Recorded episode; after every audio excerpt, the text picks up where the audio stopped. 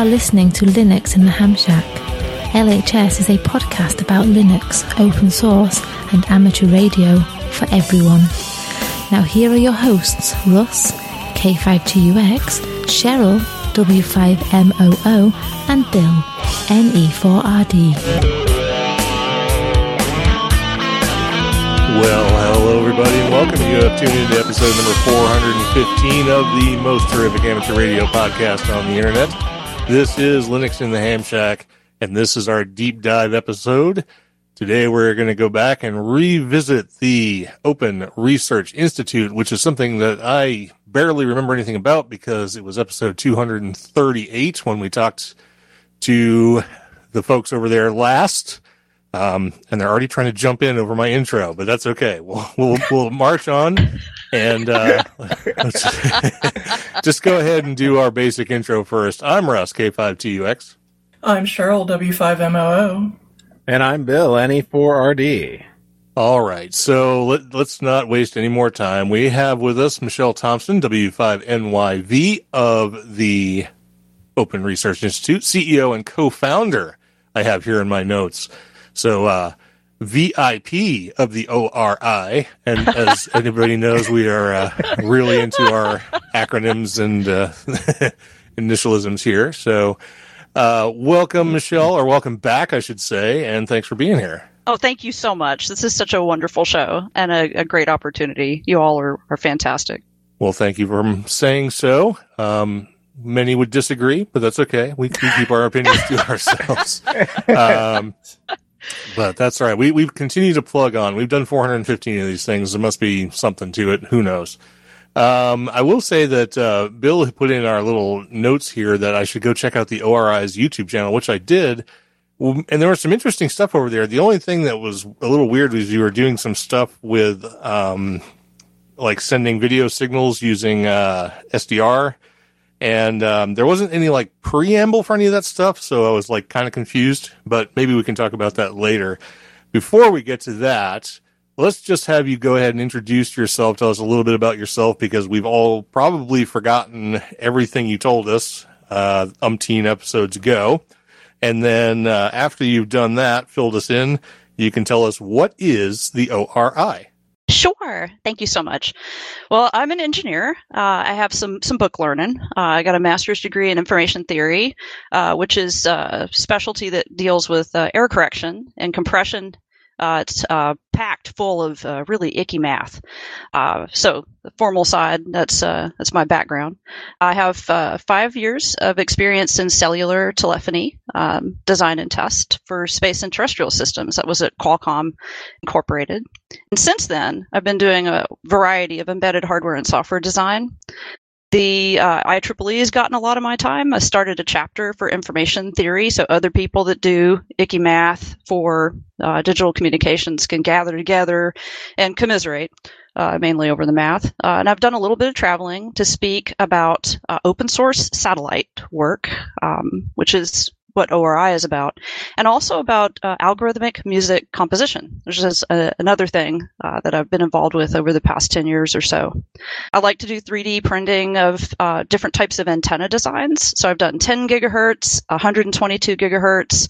I've done um, some transitions for microwave and some six-port structures, uh, all sorts of different things with uh, three D printed uh, antennas. Now, you might be asking, how do you turn plastic into metal? And there's a really cool trick for that. So you can get a paint, a metallized paint. This is what you might have seen uh, for R F I, to suppress R F I and like guitars and things like that. And as long as you get some some very high conductivity paint, then the microwave horn or antenna that you paint three D printed acts just like metal. So that's another uh, area that I try to help out with. So that's that's me and sort of the sort of professional training and engineering. Um, couple of years ago, twenty eighteen, um, uh, Bruce Perens and I co-founded uh, Open Research Institute. And we did this in order to give ourselves a formal structure for the work that was going on in open source satellite and open source amateur radio terrestrial, so amateur satellite and terrestrial stuff that, that sort of needed a home. Uh, we applied for and got a five oh one c three designation in the, in the United States. And ever since then, we've just been trying to collect up projects Uh, that need a home and that are helping advance the state of the art in amateur satellite and terrestrial uh, amateur radio. So it, we're a nonprofit R and D organization, so we do research and development, and all of the work is given away. It's all open source, and it's also open access and open process. So instead of just publishing the end product, what we try very hard to do whenever we possibly can is to show the process of making something, including all the mistakes and, you know, all of the oopsie-doos and cul-de-sacs and things like that. And the reason that we do this is to try to show that this work is accessible uh, to not just experts, um, that there there, are, there is a lot of work and, and a lot of bugs along the way. Uh, and we, we want to make it to where it's uh, it's something that people can can feel like they can volunteer for, uh, to pitch in where, wherever they're, they're kind of, whatever, at whatever level they're at. Our board of directors is there's five of us that are on the O R I board: Keith Wheeler, Steve Conklin, uh, who I believe you know, uh, Karen Ruger, uh, Ben Hilburn. Uh, you probably, those names might also be familiar, the act, both active in open source and R F and S D R, and me. And then Bruce Perens is now our president emeritus. He's not currently on the board, but continues to advise us. So that's who we who we are. We're affiliated with the Open Source Initiative. Uh, we're an affiliate member. We're a member society of, of AmSat North America, and we're a community mem- member of, of of the R I S C International. So that's the things that we're officially part of. Um, we've agreed and support the Open Space Manifesto from Liebig Space Foundation. We're active with a bunch of other organizations, including I triple E and NASA, uh, universities, and we're uh, setting up frameworks to work with for-profit companies in space that are also c- committed to open source. Uh, so that's been a quite the adventure there. We have people that are um, all over the world. We have uh, participants that are from all over the United States, Canada, Spain, uh, Germany, Poland, the Netherlands, uh, the U K, uh, several in India, Japan, and Indonesia, and Australia. And we do have uh, participants and some some some activity going on in uh, South America. And as of yet, we don't have any active participants from Africa, but we're working with uh, organizations like like YASMI and keeping in touch with uh, efforts to to increase amateur radio uh, volunteerism and activity in Africa as well. We have lots of projects. We have the the main transponder project. Uh, so it's a, a broadband microwave transponder for space, all digital, uh, and that's called Uh, P four D X, that's one of the names of it, or Phase Four. Uh, and then we are the fiscal sponsors for M seventeen project. We are working on reviving a, uh, a large dish at the Space Center in Huntsville. That's that's something we've started to, to work on, and we hope that it will be used uh, in, for citizen science and amateur radio uh, it, within a few years. We have done a lot of regulatory work for I TAR and E A R and debris mitigation. Uh, we're doing a battery matching process. So you take cells, raw cells, and build up batteries that are very well matched and, and good for space. We're working uh, with AmbaSat to try to respin the board so it's easier to get uh, F C C approval for that particular open source satellite project. And we also do a little bit of of of biology. So we, we are, uh, we do have a project that works with bacteriophage research. This is an area where open source uh, medical research is, uh, is possible. And so that's the type of work that we do. It is fascinating, actually, but I was wondering who's breathing. Is that you, Bill? Uh, no, that's not me. Oh, interesting. I don't think it was me. It wasn't that exciting.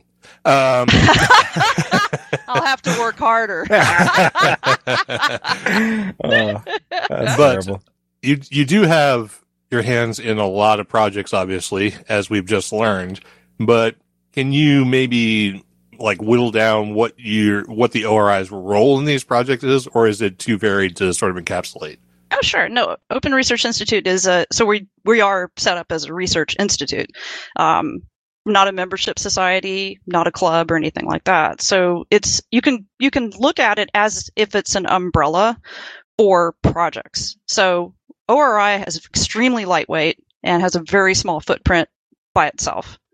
And its job is to provide logistics funding and expert advice uh, for for projects. So a project is either grown up out of things that, that we want to see happen, like for the Phase Four ground and space effort, the transponder work. That's really the only one that is anywhere close to being an, an internal project. The rest of them are projects that we uh, help. So we... We say you can you can use us as your five oh one c three.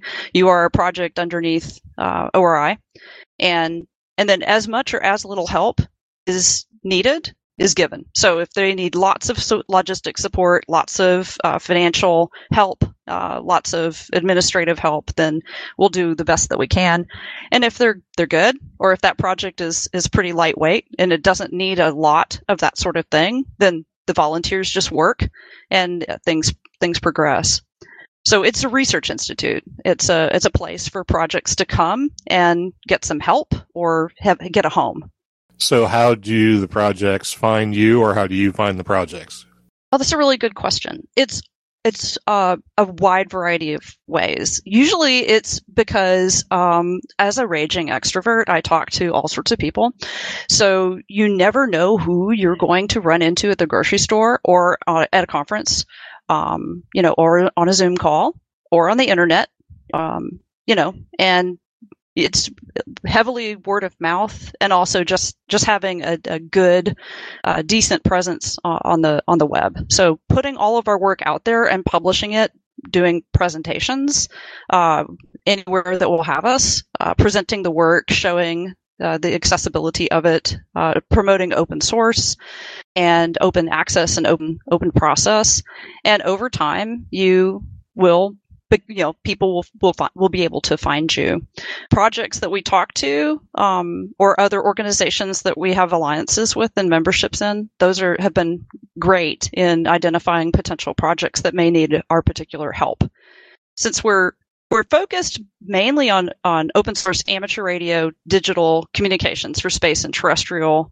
That's mainly what we do. And those communities are all, um, it's, it is far-flung, and there are a lot of them. But, you know, with, with some good word of mouth and some effort, you can get the word out to, to explain that you're here to help. All right. Very good. Um, let's see, this is probably a question for later. So before before I get into some of the things, it'll probably come up in the just general discussion, but um, Bill has put in some notes in here, so I'm going to try and go with those. And uh, he picked a couple of the projects that you're working with. Um, and the first one you mentioned was sort of your, I don't know if you want to call it your core project, but um, the Phase Four ground station project. I know we talked about that the first time we talked with you, but um, surely there's been a great deal of advancement and um, you know progress with that project since the last time we talked to you about it. So uh, maybe you can outline the project and like uh, how how long ago was two thirty-eight? Like three years ago, four years ago? So, yeah, it was in so, twenty eighteen, so it was just after the O R I was founded. So yeah, yeah so, yeah. so really early on. So maybe a lot uh, has changed. Yeah, yeah it, no, it, it really it plus really, funding, right? You have a lot yes. of funding that has come into that project. Yes, yeah, I was going to ask about that because I'm, I'm I was kind of interested, like because when because you, you're funding the M seventeen project and like extensively funding it, but let's get let's let's talk about P four D X first, and then we'll get to that. Oh, sure. No, the progress since since three years ago has been. Um, Thankfully, good, it's good news. Uh, uh, large. Now, not done yet, but the the the like the uh, architecture has has matured by by a lot. So the basic concepts of frequency division up, meaning multiple channels in frequency up to a, a receiver in space or uh, on a mountaintop, and then that being digitized and combined in intelligent and useful ways, and then transmitted on another frequency as a single digital downlink is the same. And now we're at the point where we have uh, demonstrations and code, uh, lots of H D L code, and we're we're we're moving. You know, we started out with the transmitter, which is why you see some of the beacon work on the YouTube channel. You know, so we're now at the point where we're we're setting up beacons to uh, to, to get people started on building up stations, so that when the entire uh, transponder system is ready, that there will be the beginnings of a of a community. So the transmit side is coming along, and I I I love to say it that things are working. I mean, the it's there, and the transmit side, so the downlink side is, I'd say, largely there. But it, the it, it doesn't work until it until it closes the link completely over the air. And the part that we're working on right now is the multiplexing inside uh, the, the transponder and the data link layers. Uh, so there's transport layer things that are under um, pretty rapid uh, work because we have a, a deadline. Our previous, most recent deadline for demos was March uh, Ham Expo. So this previous March twenty twenty-one Ham Expo, we were able to, to demonstrate, show uh, some of the prog- progress. And the next big milestone, next big set of demos is going to be in August at, at Ham Expo. So the the as a raging optimist, uh, you know, I think that having the entire link from from having an uplink to the transponder uh, and then having it appear in the downlink and, and be receivable and show that as a as a demo would be wonderful. It probably won't get there uh, just because there's there's an awful lot of coding and testing that has to happen. But you're starting to see the this big system kind of come together, and the the progress has been wonderful. We've picked up a lot of volunteers, and the volunteers we have, they're from all over the world, and they're really wonderful people. It has been a real privilege and honor to work with this group. We have had some setbacks over the past year. We've had a key person uh, become very ill, and that has uh, been a been a big setback. She's a, a subject matter expert for. for the protocols that we're using in the downlink. And then, of course, there's been COVID. And this has affected every ma- large project, especially volunteer projects, because usually volunteer stuff is the first thing that goes and it's the last thing that comes back. We have been really fortunate here in that we've been able to keep a, a team of people together. Um, but there's a lot of people that we're looking forward to seeing again uh, when when they're able to to spend more time on on volunteer things. Well, that's unfortunately that, you know, you've had some setbacks, but I think we all have over the past eighteen months or so. So uh, to be expected, I guess. And this is going to be kind of a question out of left, left field. So it may be not relevant at all. But when you were talking about this, I was it made me think of SatNogs. And do you oh, know yeah. what that is? And absolutely, you have, yes. SatNogs you, is uh, is we are well. That's LibreSpace Foundation and SatNogs, and we. Absolutely love them. So SatNogs is uh, very useful to us, and we we work together with uh, as much as possible with LibreSpace on a variety of things. So we've we've collaborated back and forth, um, and and are constantly in touch. And I have a SatNogs station. Actually, I have a SatNogs station almost working. Uh, it's been. Uh, one of those wonderful projects like a British sports car. It almost works. And I should probably start another SatNog station so that I'll have enough parts for the first one, sort of like a British sports car. So that's, but you know, it's, it's a fantastic, um, a fantastic project. And I'm so completely stoked to, to be just a tiny part of it as a participant. And so our goal is to have the, the radios that we do, uh, to be useful, you know, some of the components to be useful to, to add microwave capability to, to SatNogs easily. Um, so we're constantly talking about, about that. And, and it's in, in our minds to include that uh, at the very least as a model for, for some of the components uh, that we, uh, that we develop and, and publish. Oh, I feel so good. That wasn't as far out of left field as I thought it was. no, no, not, no, not left field at all. All right. Excellent. So what's, what's like near term development roadmap look like for phase four? Let's see. What do we have? What did I say we were going to do this week? I made some statements. Well, we need to pay attention to the uplink amplifier. Um, And so I, I made some noises about that. There's some dual band feed because we, we are trying to do all this uh, in one dish. The uplink is on five gigahertz. The downlink is on ten. The other band plan that we're looking at and, and trying to enable with some core tech is ten gigahertz up and twenty-four gigahertz down. And so in both of those cases, we have uh, with um, with Paul Wade, uh, W one G H Z's efforts, uh, solid, wonderful dual band feeds so that you need one dish and one feed. And we've achieved that. Uh, but the next part is to is to take those feeds and then get them working with electronics really close to the feed. Uh, so this means like take a maybe an L N B and bring it closer to that. Uh, so those are the sorts of sorts of next steps for that. On the digital side, in the transponder itself, the uh, we use something called generic stream encapsulation, which is a it's just it, it is actually self-descriptive. Uh, it's generic stream encapsulation. So any digital signal, any packet packetized signal, can be transferred over the D V B S two uh, signal that we're using. Now, usually D V B S two, which is often used in amateur television, uh, you know, and, and it's common in amateur radio. Usually D V B S and D V B S two use M P E G as the transport layer, you know, so the video signal M P E G. This has a lot of overhead. And so from the beginning, we were like, okay, we'll take the M P E G out and we'll drop in G S E, generic stream encapsulation. And then you just get a big, nice pipe. You, you claw back some of this mechanisms. It's more efficient, less overhead. And that is finally coming along. Uh, and we'll be able to not just have a, a, a one-off, uh, very isolated demo like we did at G N U Radio Conference, but we'll be able to transmit over the air using G S E. And we're looking at putting that into the beacon. So now this does make it a little harder for an amateur operator or experimenter to receive the signal because usually off the shelf, the thing will only understand M P E G. And so part of the, our challenge is to get G S E uh, in wide in widespread use. It's a superior thing for amateur radio, so it's it's the right direction. Um, and so there will be some some work reviewed over the next week or so for the G S E implementations. And so that's coming along. The underlying stuff for D V B S two and S two X, the extension, um, is looking pretty good. That still needs a lot of testing, validation, and verification. And that's that's coming up pretty soon too. And that's that's the highlights, I think. There's a ton of other things that are more logistics. Um, and then there's a lot of regulatory work going on, but in terms of the technical side, those pieces are are the things that are coming up next.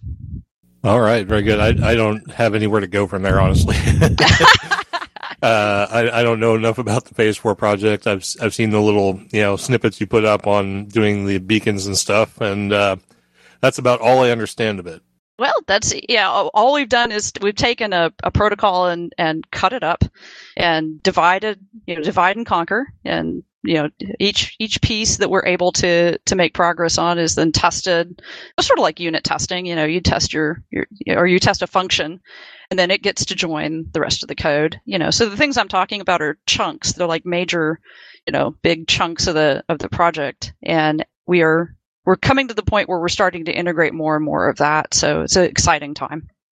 All right. Fantastic. Well, we should probably move this on to the second bullet point Bill put in here, which is something we're a little bit more familiar with because we have just recently talked with and uh, had great conversations with the folks at M seventeen. And speaking of developing protocols and D S P and all kinds of audio stuff and getting things uh, transmitted with packets over the air, terrestrially, and uh, potentially um, orbitally. Uh, the M seventeen project is one we've been talking about, and you guys are definitely involved with that. And I'm going to let Bill handle this part so I can stop talking for a little bit. Um, but go ahead and, uh, first of all, tell us um, how you came to be involved with M seventeen and uh, what you guys are doing together. Oh, sure. Yeah, about a, I want to say about a year ago, uh, one of the core volunteers um, in the, who is in the space industry, um, a principal engineer in the space industry, wrote me and said, hey, have you heard about this M seventeen project? I think this would be an excellent one to reach out to, collaborate to, and this protocol looks like it's what we need to be using for our uplink. So for the uplink, for us, we're looking at, we're like, well, we looked around and we just didn't see anything that could be easily adapted. And we didn't want to just use some sort of analog you know, F M or whatever. We, so no, the, the uplink needs to be digital in order to enable all this really cool stuff and to take advantage of, you know, so many, there's a lot, lots and lots of good reasons. And we're like, well, you know, so we started working on our own protocol, and that's, yeah, you know, it's okay. But, but when we saw the M seventeen protocol work and the, the project, at, even at that stage, it was really good. And reading through all the documents that they had on the website, and it became, it was like, this is really not just a wonderful project, but this is so very useful. And it, and we just could not agree with them more. And it, it was, um, it was a good process. So the, we, we reached out, and eventually we, um, became the fiscal sponsor for, for M seventeen, for them to get a grant from A R D C, which is just, a, it's a highlight of, of the year for, for us. Uh, and we'll make, you know, the funding will make a substantial difference in the development and success of M seventeen. So we started out thinking of, of just using the protocol, you know, just adopting it and using it. And now it's just a, such a huge privilege to be able to support them and to help them achieve these goals. For something to come along like this, open specification, every open source code, you know, open hardware, open algorithms, you know, it's fantastic. It's it's well done, layered. Um, there will be some changes for space. We we know we have to make some changes to the to the version that's that's developed for terrestrial. And in talking with M seventeen, we think that the terrestrial version should stay the same. Like, we should not try to overload it, or, you know, so we'll, there will be a space version, and there will be a, a terrestrial version that, that everyone's probably much more familiar with.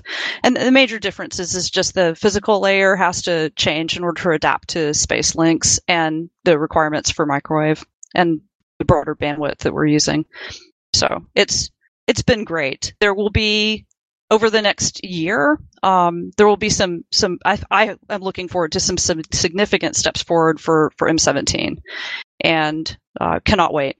So we can see that this is going to probably impact for sure the R F side of things, which I guess when we talked to them, they were saying that that, that part is slightly behind in development and stuff like that. Um, actually having, you know, full blown hardware and everything else uh, for M seventeen. Yeah, I I think it's probably, that's probably fair to say. Although, I mean, you know, being biased and everything, I would. I would be, I think it's all gonna be software. That's it, it, just software. Well, right? It's so tempting. It is very tempting to say that. And you know, I know enough about R F hardware design to be dangerous.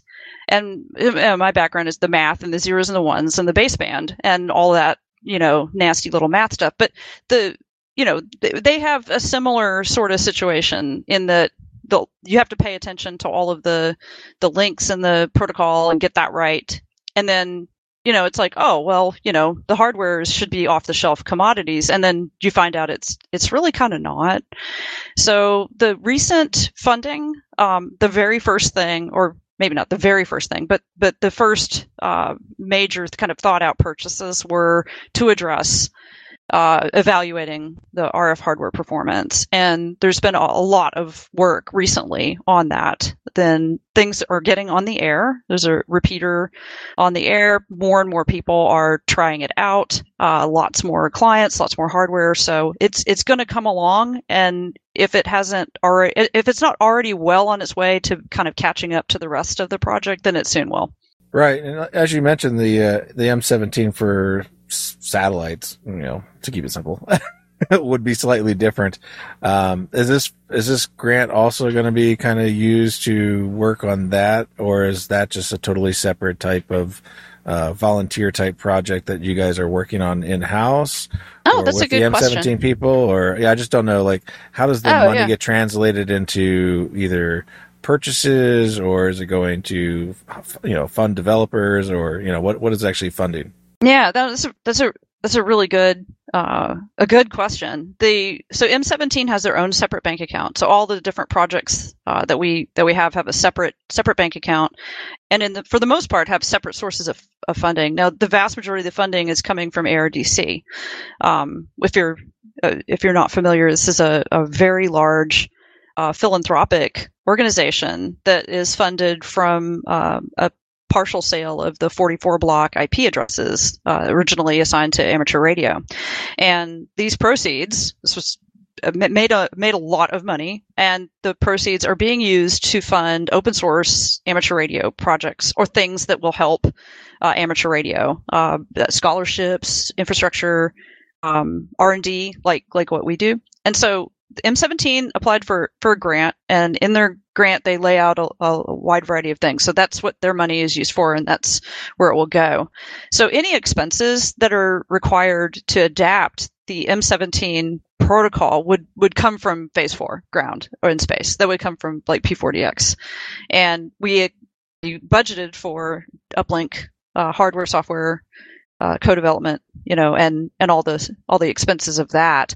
So what we've done is reached out and and met with the principal people in, in M seventeen that are that are working on uh, the this particular part, the protocol part, and the, there was tons of enthusiasm from both sides, and it's so far so good. We are working together to figure out uh, what to do. And so if there is any cost for this variant, the space side, then that would fall under the, the transponder work in, in P four D X. It will not burden or distract or harm M seventeen in any any way. That's that's my goal, is to make sure that that, that happens. Uh, so they're advising us, and then what we'll do is we'll take the protocol and go brick it, and then come back and say, well, how do you help us out? You know, we, we bricked it. So, you know, the, in other words, totally normal engineering is, is happening. Yeah, so that's good. So it made made the project very compatible to you, and then, you know, you also be able to help them be in that, uh, uh, not benefactor, but yeah, sponsor of the actual uh, grant, uh, since they're not a... Form, formed as a nonprofit, right? The M seventeen right. project, yeah. Yes, but yeah. They haven't quite kinda, got there yet, right? That's kind of, and that's kind of the thing with with um with grants from private foundations like A R D C, is that they're restricted. They can't give it to individuals or groups that aren't a five oh one c three. And there may be some exceptions and some edge cases in the law, and you know, but in general, somebody has to have the the. the status. Like someone has to stand up and say, I, I volunteer to be the fiscal sponsor for this particular project. And one of the, my um, goals, I, I guess, I, I hesitate to say one of my goals for M seventeen, because I want to be very respectful that of this amazing project that has achieved all of this on its, on its own.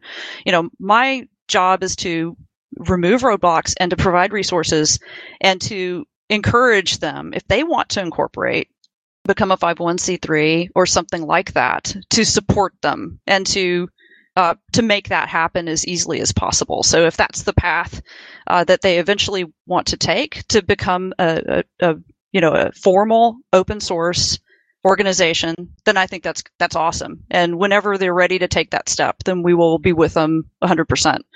Until then, if you know, they, w- w- all we do is make sure that they have a five oh one c three, and make sure that the any roadblocks that we can help remove are removed, and any resources they need are are. Yeah, that's that's great, and yeah, especially for small projects like that, um, which c- could have a really huge impact, especially for amateur radio. It's great. It's great that there's uh, you know places like you guys that can help them out, and, yeah, and can help yeah. them get the resources they need that maybe they don't know how to get. You know, kind of like a you know almost like V C funding, right? You know, you're trying to get from that uh, you know one x to ten x, and you know how am I going to get to one hundred x? You know, what what how do we how do we make these determinations to to uh, bring the projects to the next level, or get them, you know, at least to, to a, a level at which adoption is, is going to be something more attainable and stuff like that. Right. Yeah. Fundraising can be so incredibly hard. It's really difficult to do fundraising on top of organizing, you know, essentially being a community organizer, uh, a volunteer coordinator, uh, an engineering or subject matter expert, uh, pro- also doing software development. Uh, and then a lot of people are doing this in their spare time. So, it, you know, it, I'm, it's, it's an honor to be able to help out in any way. The projects that are, that are out there, um, that are doing this amazing work, and to be able to help with, with funding is a, is a joy. Yeah, absolutely. And, you know, obviously uh, the A R D C is out there giving money away. Yes. If you don't know about them, and please go check out A M P R dot org, uh, A R D C. Um, and if you know of a project that you think deserves a grant, please tell them, tell the project to apply. We, we will, it, we'll find a way, uh, because there, not everything can be solved with money, but you know, it doesn't suck, and you know, and there's there's a sometimes lot. It makes it easier to solve it. yes, yes. Sometimes it makes it so much easier, and sometimes it's not a. It may not be a six-figure thing that a project needs. It may just be a couple hundred, couple thousand would make all the difference, or just you know, just some advice, uh, a, a you know contract, maybe some legal work, maybe something like that. You know, it's. It's there, and we're, we're just so incredibly fortunate in amateur radio to have this fund available for this sort of work. It is, uh, I, you know, it's an amazing thing that's happened, and, you know, we should all sort of do our best to sort of look around and say, what could, what could get funded that would really change amateur radio? And and try to to to get the uh, you know get some attention on on the on that work on those projects, because they're out there. You know, GitHub is littered with with projects. I mean, not every good idea turns into a project, and not every project is a good idea. But we all know those those really special projects that have resilience and and are great, and that they need maybe just need just need a little bit of help, a little nudging. Yeah, I mean, you know, even the small grant that the uh, the AmbaSat uh, inspired sensors got back in September what, last year. Yeah, uh, forty two hundred bucks. You know, it's yep. like it, it just needed for a very specific project, right? And you apply for it, and, and there it is. You know, that's that's great that it's you know any amount. And if you if you go on their site right now, you'll see one for one point six million to M I T.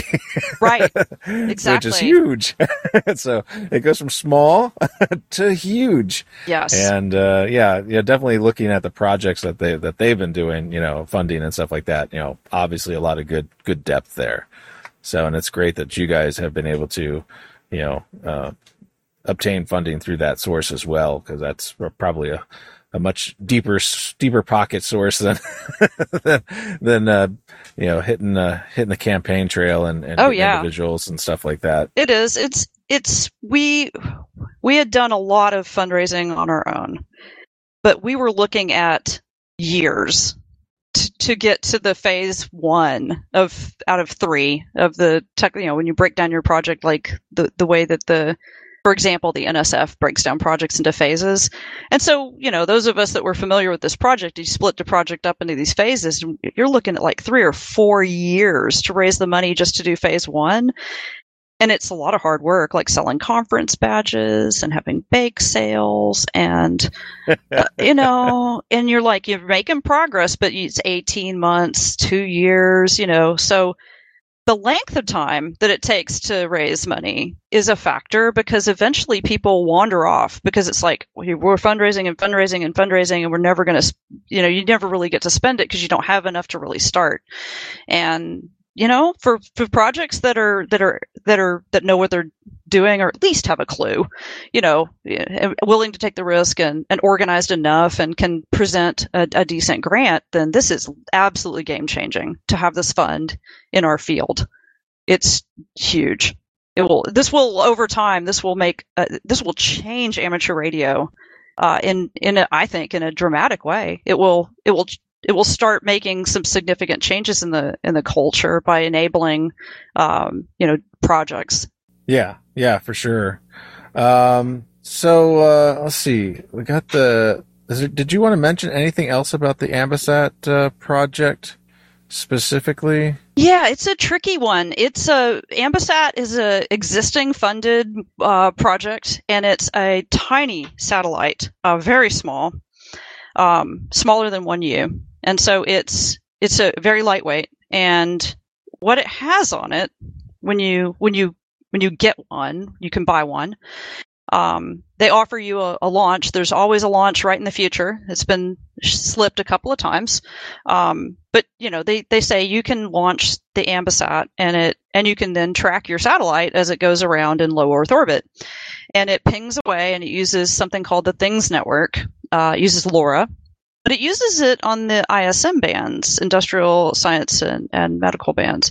These are unlicensed bands, and um, it was controversial from the very, very beginning because this choice of band means that you don't have a globally assigned frequency. There's nine fifteen in the United States and eight sixty-eight in Europe and eight sixty-six, I think it's eight sixty-seven in India. And well, how in the world is your little satellite going to know which thing to legally transmit on?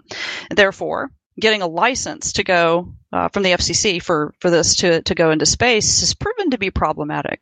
So what do you do? Well, it's open source. So you can take the entire design and go, okay, what can we do to make this easier to, to license? Or, uh, you know, what, what can we do? Can we, can we put it on uh, maybe a microwave frequency instead, you know, uh, instead of, you know, nine hundred or eight hundred.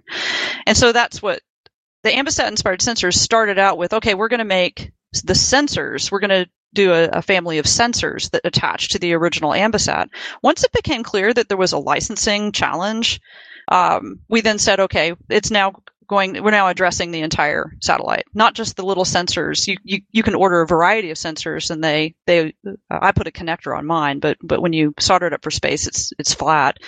Uh, but there's a variety of sensors. There's U V, light sensors, and, you know, so like six different types of, of things. So you, it's a, it's sort of a user swap out sort of thing you can choose. Um, and so originally we were limited, we limited ourselves to, to, um, to make a new family of open source sensors.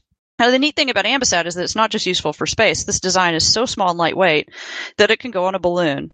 This is a really, really good candidate for balloon launches. And you can, I mean, hey, you know, I mean, th- that's that's a good educational thing that is uh, very popular in amateur radio, very popular in STEM.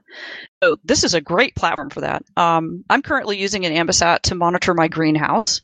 So I threw it out there and it monitors light levels and, and other things. Um, so it, it has a lot of potential outside of accessibility. You know, it's a, it is a very inexpensive, you know, compared to other satellites, is a very inexpensive board. It has a whole lot of utility outside of the, just this one, put your your particular thing in space and, and talk to the Things Network. So there was some scope creep, I think it's fair to say, on this particular uh, project. Um, but if all goes well, we'll be presenting uh, a lot of work in August at Ham Expo. Interesting, interesting. Um, so uh, you kind of briefly talked about the... Uh... the Aquaphage project as yes. well in your yes. opening. You, can you give us some more details on that one as well? Yeah, that one is, uh, so bacteriophages are viruses that attack bacteria. And about a hundred years ago, they were uh, under very active study, and then antibiotics kind of took over. So instead of culturing bacteriophage, um, so each each bug, bad bug, has a has a good bug that kind of goes after it. Uh, so You know, th- it was, well, if you have a particular type of bacterial infection, then then you can get these this particular um, you know virus, and and uh, and it's a therapy. Okay, so, so antibiotics kind of replaced that, and we, we now we fast forward about a hundred years, and we have a big problem with uh, antibiotic resistant bacteria. So bacteriophages are now coming back around to be studied, and Uh, I'm in San Diego, so I'm, I'm fortunate. There's a, a, a institute here that studies uh, bacteriophages. It started, it was up and running, and then COVID put everything on hiatus. So we ramped up with the aquaphage, and it's called aquaphage because our, our particular problem that we wanted to tackle is bacteria, uh, antibiotic-resistant bacteria in fish farms. So tilapia suffer from two or three uh, different particular bacterial infections, and we think that if you could use bacteriophage uh, to attack these to keep fish farms uh, much cleaner rather than carpet bombing them with, with antibiotics, if you use sort of the, the natural enemy of the bacteria, that that would be great. And that helps everybody because fish farms are all over the world, and a lot of protein comes out of fish farms.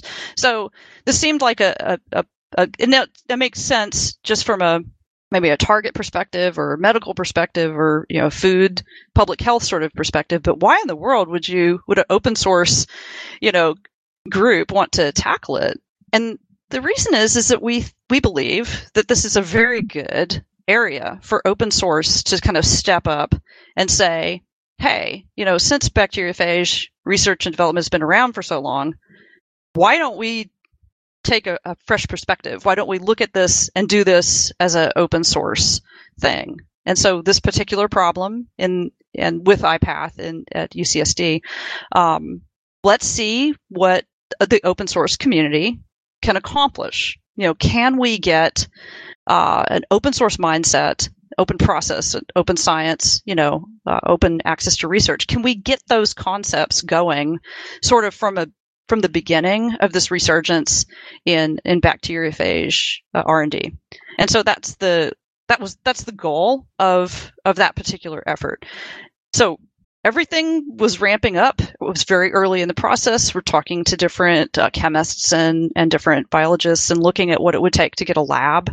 Um, and then that got put on hold because of COVID. So when we start to meet again, when I PATH, the institute at U C S D that does bacteriophage research, when they get back up and running, then we will renew those conversations and see what happens.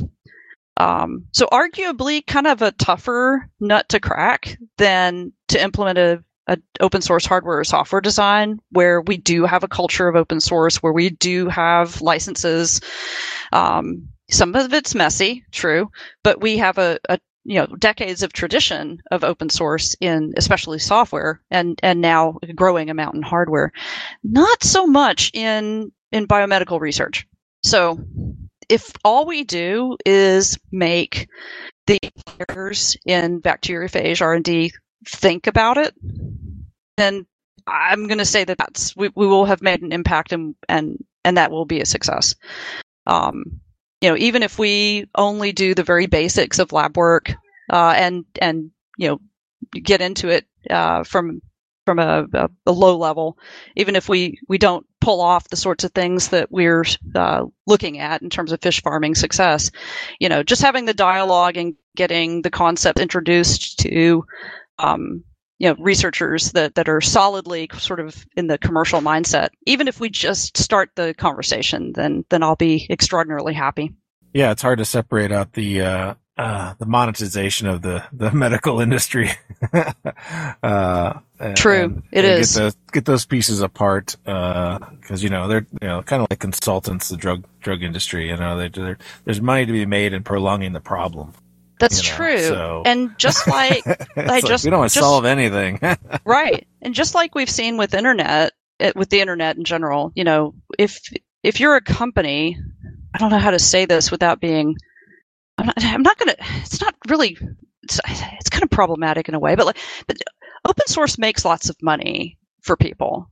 Like we have the, some of the very largest tech companies in the world have Are, are that huge, like Facebook and Google and Amazon and et cetera, et cetera. This, this is enabled by open source.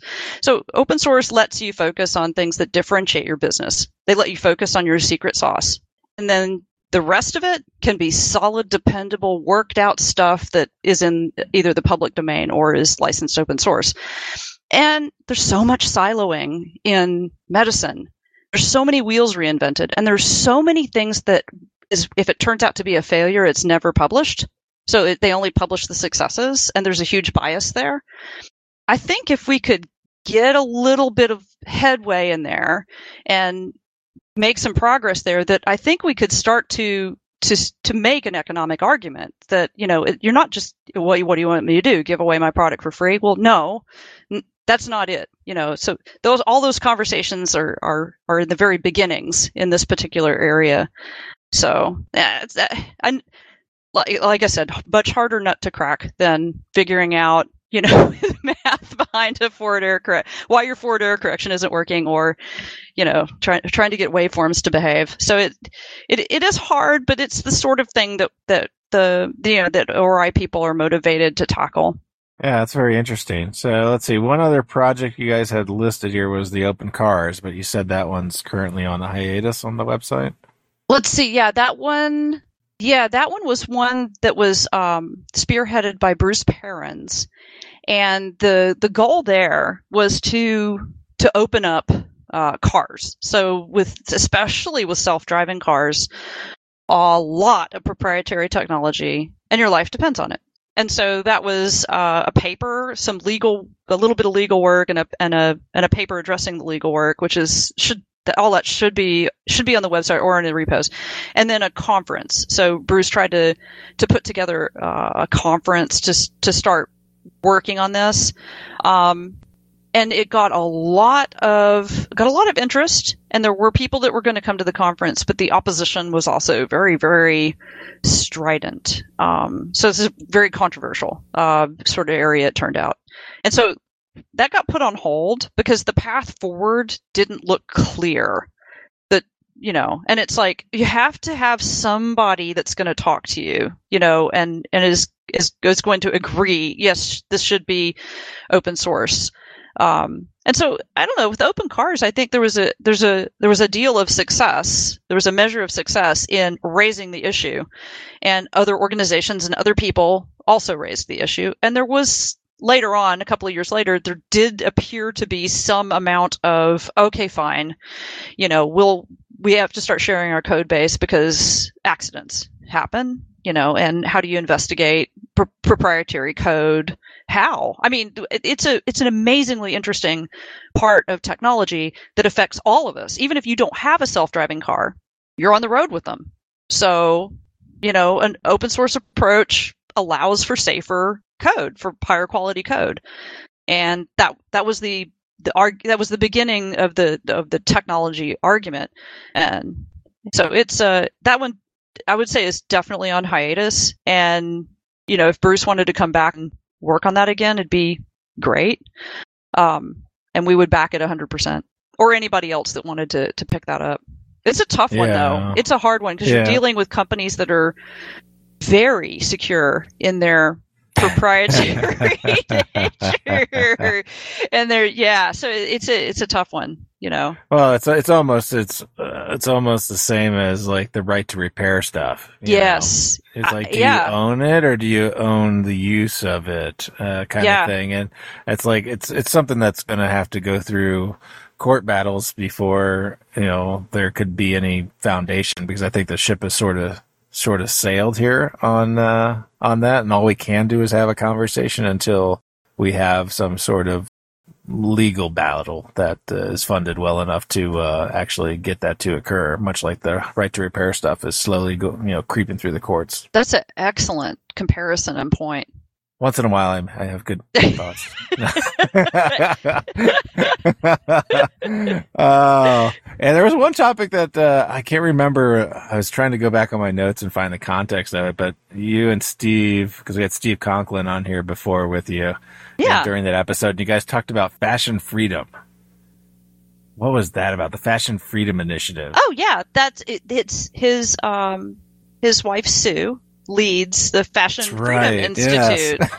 Yes. yes. And that has that is still um a still going ongoing. It's still ongoing, still making progress.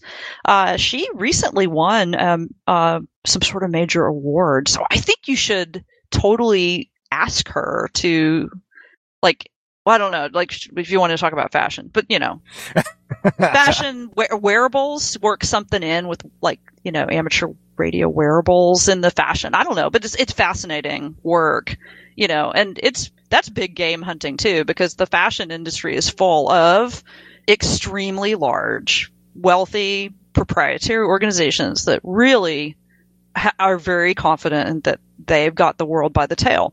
And, you know, whole uh, kind of opening up, um, you know, doing open source fashion, all, you know, from, from top to bottom, the just des- from the design of the clothing to all the way through to how it's made on what machines, you know, because very mechanized, um, you know, all over the world, to, you know, what happens to all the waste.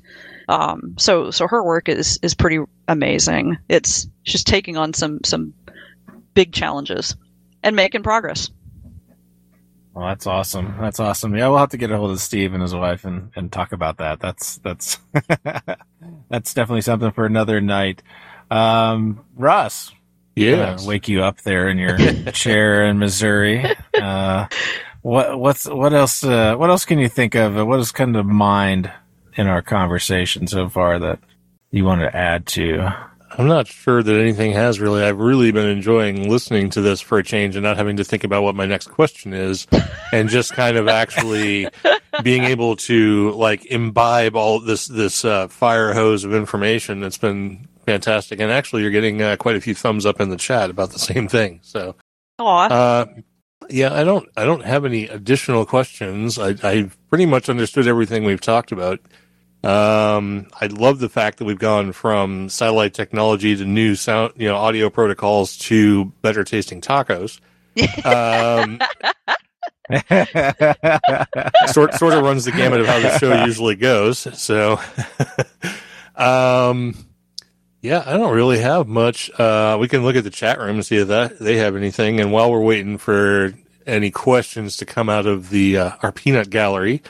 We we generally ask if there's anything that, you know, we didn't touch on that you wanted to touch on. I know we talked about several of the O R Is, associated projects, and things you guys are interested in and, and have a hand in. But did did we pass over anything, or is there something you wanted to embellish on uh, before we wrap oh, this yeah. up? Yeah, I was gonna I was gonna say no, but I it just it occurred to me. So one of the the things that that A R D C grant enabled. Um, that we would not have been able to do without the funding is to fund two um, digital communications labs with some some really nice test equipment. That this is just something in the amateur community. You know, if you're if you're into microwave or you know, or even if you're just into amateur radio, there's there's there usually is like somebody has some test equipment.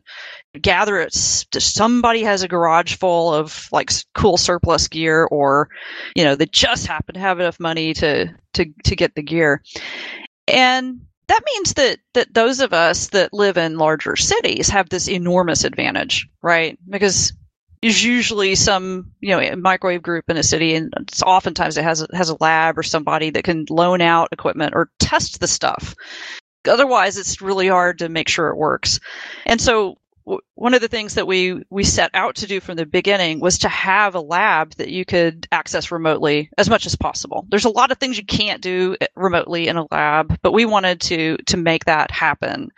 And two, we have two labs right now. One's in uh, Florida. And, and one's in San Diego. And the one in Florida is, uh, well, it, it's it's a remarkable story. We we got hit by a hurricane, and then we had a fire at the site, um, and that, and we're waiting on locusts. And um, you know, I it's so cicadas so, are going to get the next right. Oh, the cicadas, and we had those. Oh my gosh, there's going to be an eclipse. Things will go dark. I mean, it's, it's so that one's not exactly up and running, but uh, we. actively working with that team, and they're the ones that that kind of inspired us and helped us to figure out some of the networking problems for San Diego. So the San Diego lab is up and running. So it's we call them remote labs, and the list of test equipment is in the repo. And we are here. There's human people here at the labs. Um, there's three of us uh, that can come in and do uh, or have overlapping skills. And you can log in to the main central lab computer.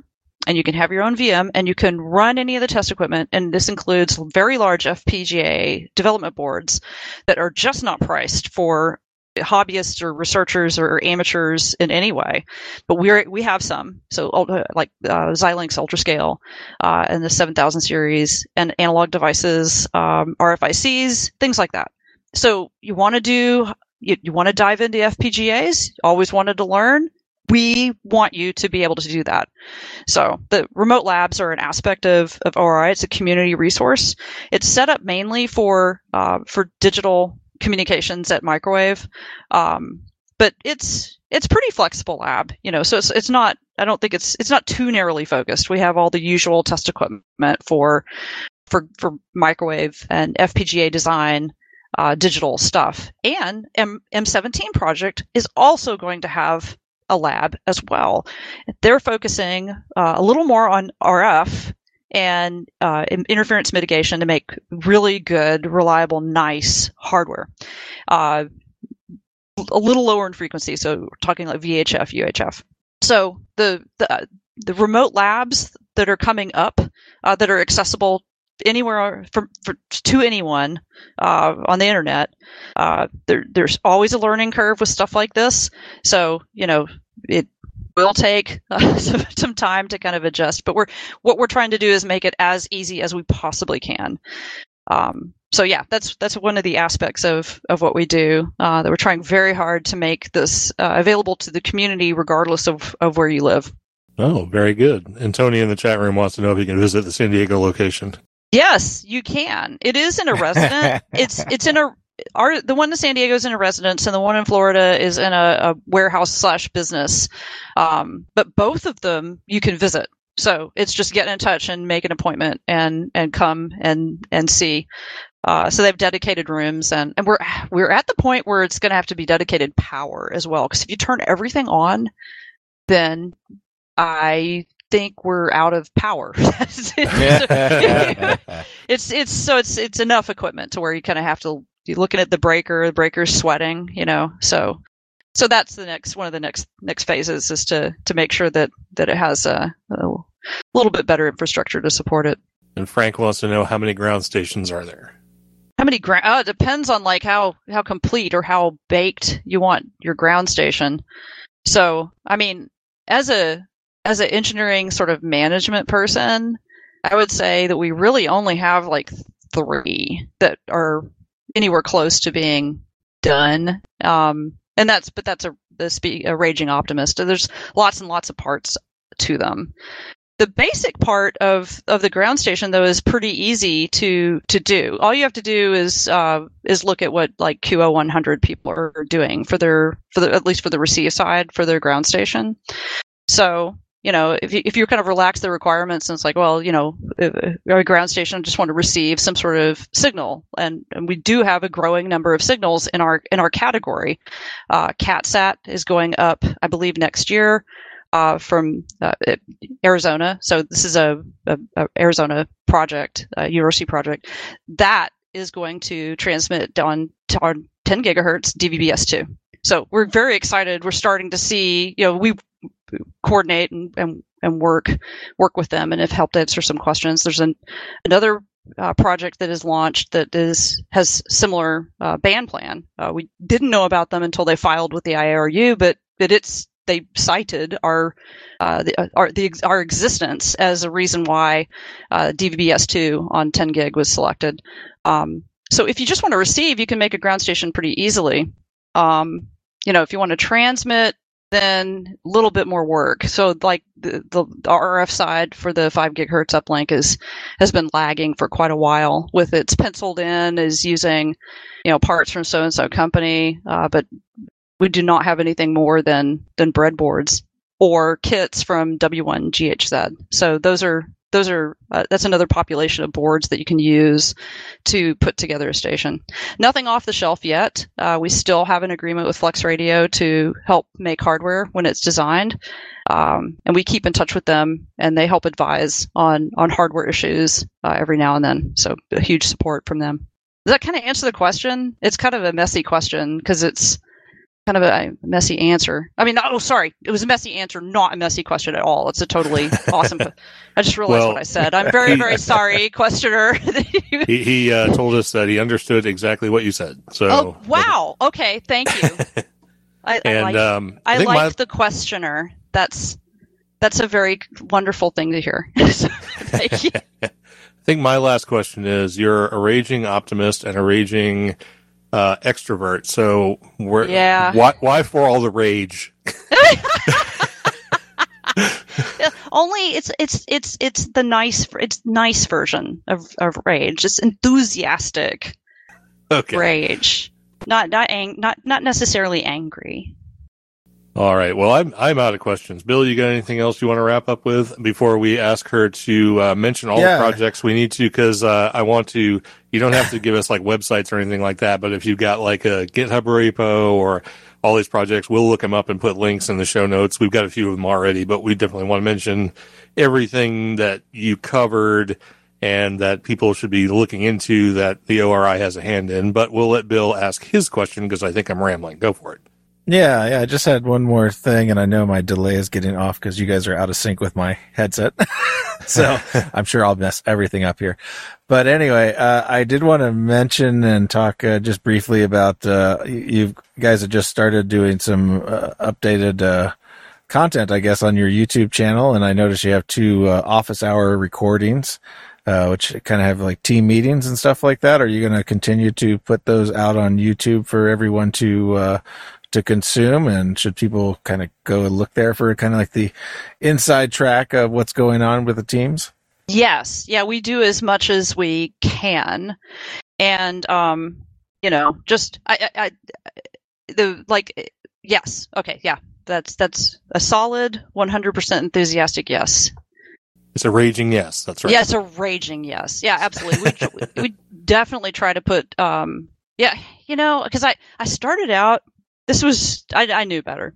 I started out going, okay, we're going to do a weekly engineering report on, on Fridays. Never name something weekly. Don't do it. Just don't do it. It's, then you have to do it. Yeah. Yeah. Because, like, you know, anybody can see that there are gaps in this, in this scheme. So, you know, so, I, but yes, we, we want to have uh, as many presentations as possible uh, in the, you know, that we, that with formal presentations, things that we do at conferences and things like that, uh, now will be on the, the O R I, um, YouTube. Before, it was hosted by individual members of the team. Like some, you know, Steve would put stuff on his YouTube and I would have stuff on mine. And it kind of occurred to us that, like, you know, having a central place might be a really good idea. So, so that's, that's what we, Uh, that's what we did with the channel. So that's where all of the, the project stuff will go, uh, lab walkthroughs or demos, or, you know, this this weird thing happened. Look at this, or, you know, the uh, or the team meetings uh, when there when there's a summit or when there's a decision. Um, what we'll probably do is uh, you know, try to do some more weekly reports, like we did with the where it was a weekly video report at the end of the week. Uh, so there's some that are there, uh, but we'll we'll keep at it. Awesome. Yeah, that looks really good. That's uh, good content. Yeah, that's all I had. I think okay. This is great. This is a great, uh, a great update. Oh, on, thank you. Uh, no, the it's status really, of everything. Yeah, it's really good to hear the feedback because, you know, it, it, sometimes it can be hard to tell that, you know, you when you put you're putting content, like, as you know, you put content out there, and uh, so, so your feedback's very valuable. We'll we'll keep at it. Fantastic. Well, I don't have anything else. I think we've we've uh, named all the projects. We've named the websites. We've got your YouTube channel. Links to all of that stuff will be in the show notes. Is there anything you want to mention specifically that maybe like ancillary to any of the projects or the O R I that you might want to direct people to, or have we pretty much covered it? Oh, it's a it's a it's a giant ball of of ancillary. It's all it's miscellaneous all the way down. It's on some days. No, the the um the website is open research dot institute, and that's that'll that should have links to to almost everything. And that's a, a great place to go if you know of a project that might want to uh that might want to might need some help from from O R I in any way. Then there's a Uh, a link for, for how to uh, how to what to t- what do we need to know about your project, and then there's a, a link for how to get started as an individual if you would like to kind of join up. If you it, j- hey if you just want to keep up with what we're doing, uh, or if you want to to become a contributor or participant, uh, either way uh, you're welcome. Uh, so there's a the link on the website that shows uh, how to do that. All right, fantastic. I think we've covered everything we need to cover, so I guess we will just say thank you, Michelle, for coming back on the show and updating us on all the great things the O R I is doing and has a part of, and uh, we're looking forward to the advancement of uh, all these things, uh, especially the M seventeen project, which is uh, sort of something we've fallen into or uh, become closely affiliated with, so uh, those guys are doing a lot of great work, and kudos to them for doing something as ambitious as creating a new protocol out of whole cloth. I mean, yeah.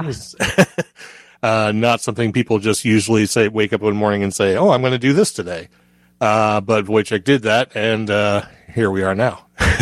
so uh, so thanks, uh, Michelle. Uh, N five, or see, no, yeah, it's W five N Y V. Gotta clean my glasses, right?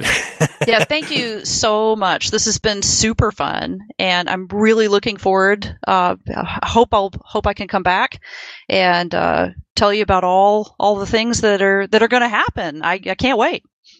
Well, wait about three and a half years, and we'll yeah. have you back. I will do my best.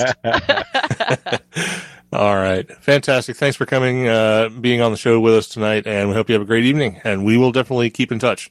Thank you. All right. So we do have a couple of quick pieces of feedback we're going to get to here before we wrap up the show. Uh, first one, I'll just go through this real quick, and then we'll bring Cheryl on to do the last one because she hasn't been doing anything for the last hour and some. Uh, are you going to say that you were doing something? No, she's probably like, My phones, my headphones aren't working anymore. No, they're working. All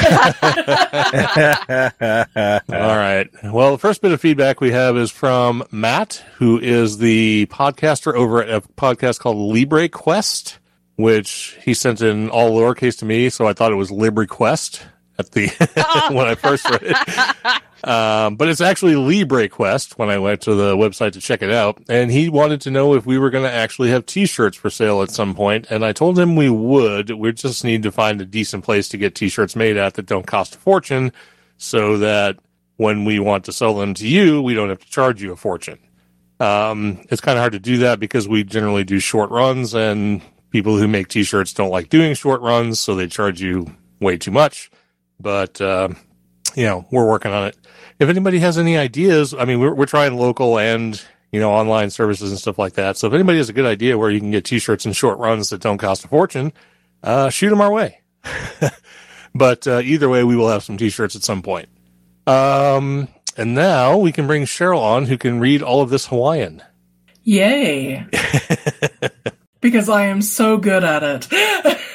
I, I did this on purpose, and you know I did. So yeah, I know you did. So our next, and I can't, I can't not see, I can't see the word Kamehameha without thinking of Cartman.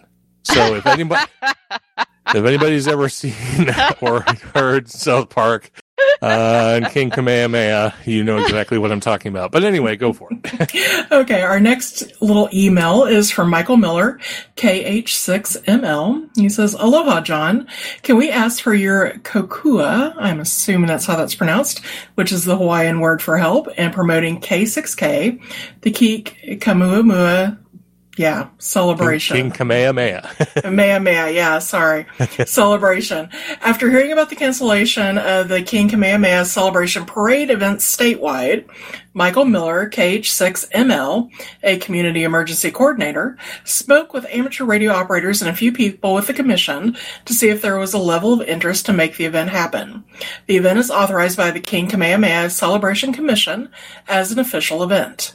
It will give volunteer Hawaii operators a chance to test their communication equipment and skills and be ready to assist when the cell phone and internet fail. Successful radio contacts are eligible to receive a special and an inscribed certificate. The King Kamehameha Day holiday was proclaimed by King Kamehameha I's grandson, Lot Kapuaya, King Kamehameha V, in eighteen seventy-one. Followed by an inaugural celebration of events on June eleventh, eighteen seventy-two. Years later, in nineteen thirty-nine, the commission was formed under Hawaii Territorial Legislature.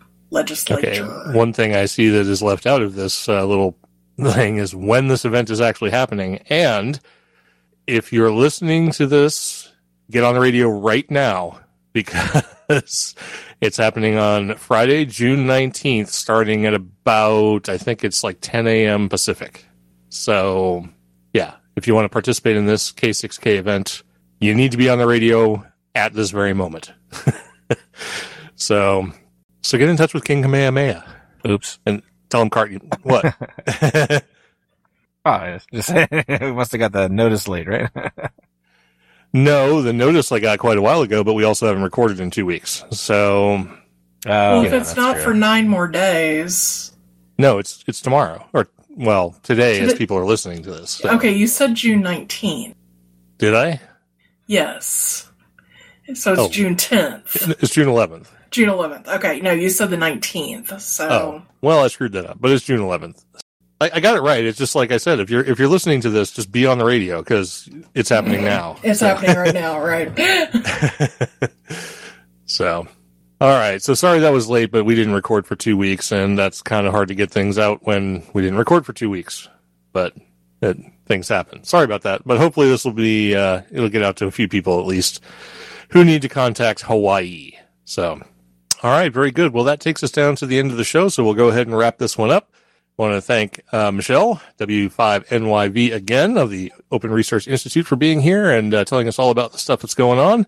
And uh, we'll go ahead and close this one out. But before we do, we want to tell who was in the chat room because we had quite a good crowd tonight. I guess that's what happens when you go away for a couple weeks. People well, start all, caring again.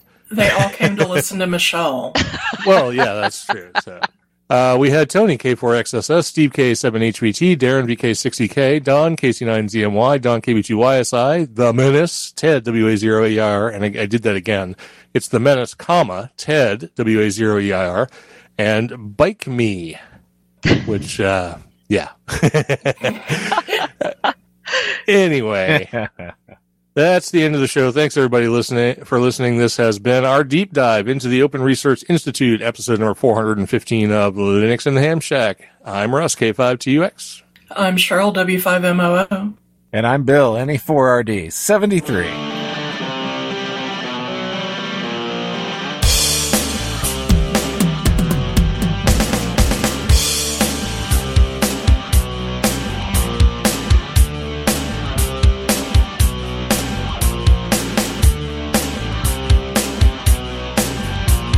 Thank you for listening to this episode of Linux in the Ham Shack.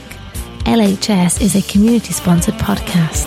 The show is recorded live every Thursday at eight p.m. Central Time, plus or minus Q R L. Connect to the live stream at url.bcts.info stroke LHS live. Our website is located at l h s podcast dot info. You can support the podcast by visiting the L H S Patreon page at patreon.com stroke LHS podcast or by using the contribute list on the homepage. Get in touch via social media. We have a presence on Discord, Facebook, I R C, Twitter and YouTube. Our I R C channel is hash L H S podcast on the Freenode network and the Discord invite link is url.bcts.info stroke discord. You can also drop us an email at info at lhspodcast.info or leave us a voicemail at one nine zero nine L H S show. That's one nine zero nine five four seven seven four six nine. Visit the online L H S merchandise store at shop.l h s podcast dot info for fun and fashionable show themed merchandise. Become an ambassador and represent L H S at a local Linux convention or hamfest. Email ambassadors at lhspodcast.info for more information or visit the homepage for details. Until next time, remember to always heed your hedonism.